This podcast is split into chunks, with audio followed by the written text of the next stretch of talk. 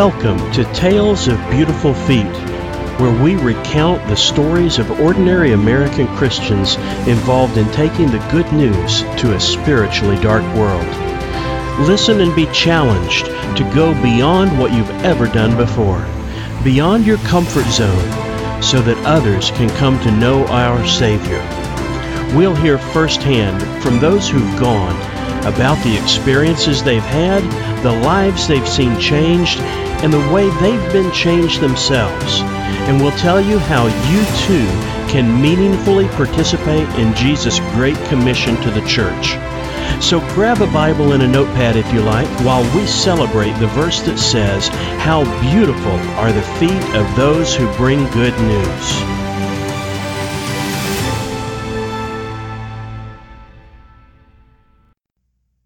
The episode that you're about to hear is part one of a two part interview with one of the brothers who has worked with me in previous mission trips. In this first portion, we discuss some of the work we did together in door to door evangelistic work and church planting in his nation. In the second portion, we will discuss the current ministry that he has with his wife in the red light district in one of his nation's largest cities. I hope you enjoy this episode, the Not Forgotten Interview part one. Yeah. Well, today I have a treat, and uh, it may be a while before I, I, share this. This is in the early days of uh, January, and uh, I want to introduce you to um, a friend of mine from. Uh, I'm going to call him today for the purposes of this recording Robert. That's not his real name. and the reason it's not his real name is he works in um, a major metropolitan uh, uh, I'll edit that too. Metropolitan. In, in, in, a major city um, in South Asia where missionary work is uh, not looked on with favor. And so, uh, just to reduce the chances that this interview can hurt him in his ministry, we're, we're not going to refer to the nation, we're not going to refer to the city, uh, we're not going to refer to his real name. Uh, we're not going to refer to my real name, although most of you listening will know me. Um, and, and, the bottom line is to keep that from being searchable out on the public internet, so that it might come back to harm either one of us in our in our work. Yes. All of that said, yeah.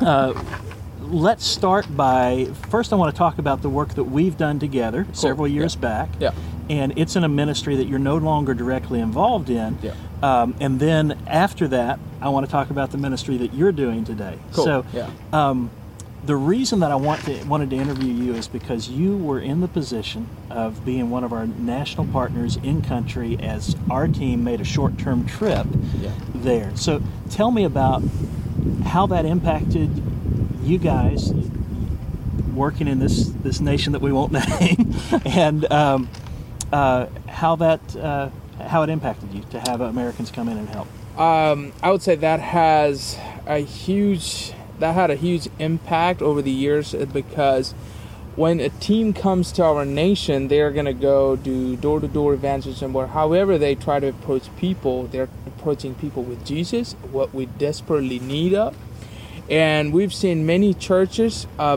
been planted because of the team came into or the nation I'm from.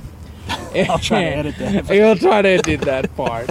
Yeah. So because the team came to our nation and preached the gospel and tried reaching out people, that's the reason we were able to gather them together and form house churches. And also, those house churches became bigger and they kept going larger and larger. And then also, people headed out of those house churches and planted new ones. So we can we could see so many so many impacts in our in our uh, society and how people were able to hear about the Savior that who's been slain just because of their sin, and which was amazing. One of the things that people who are skeptical of short-term mission trips will say is that it's probably not appropriate for Americans who want to go on a mission trip to go into a country and do for the Christians there what they can and should be doing for themselves. That for us to do that creates a, a, model of dependency where they're depending on the American missions. Um, And I, I actually agree with that. So, in your words, what do we bring to the effort that you you guys were not able to do for yourselves? So, so I can refer to a scripture where Jesus talks about, you know, you. Um, I'm forgetting that you got to edit that part where Jesus talks about the people don't uh, give respect in their own To land. a prophet in their hometown. yeah, in their hometown, but they always they're highly respected in the other town.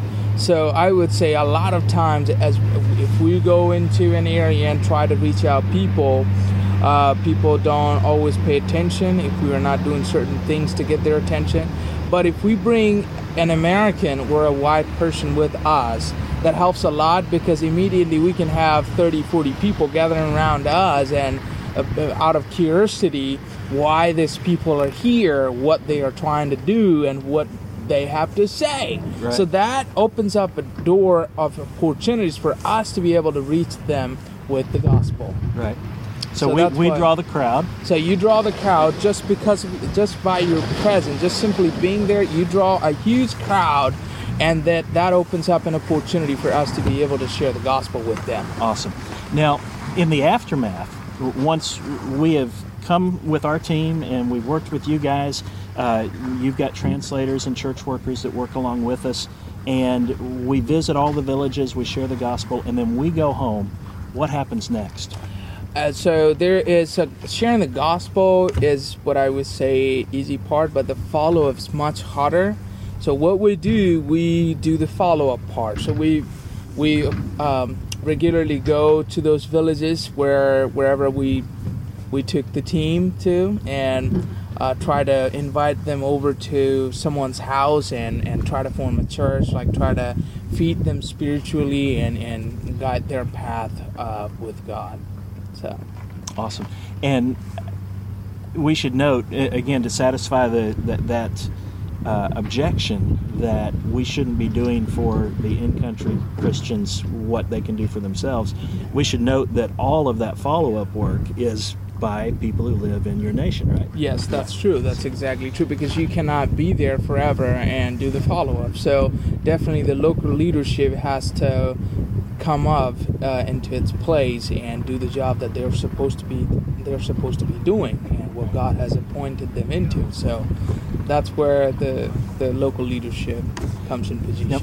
I. I know that you've been uh, out of your involvement with that work for a time now, and so I'm not expecting this information to be fresh, and I'm, I'm not even expecting it to be accurate because I'm, I'm kind of blindsiding you yeah, with this. no, yeah. But uh, just ballpark uh, and just your impression, how many house churches do you think you participate you saw planted as a result of these short-term trips?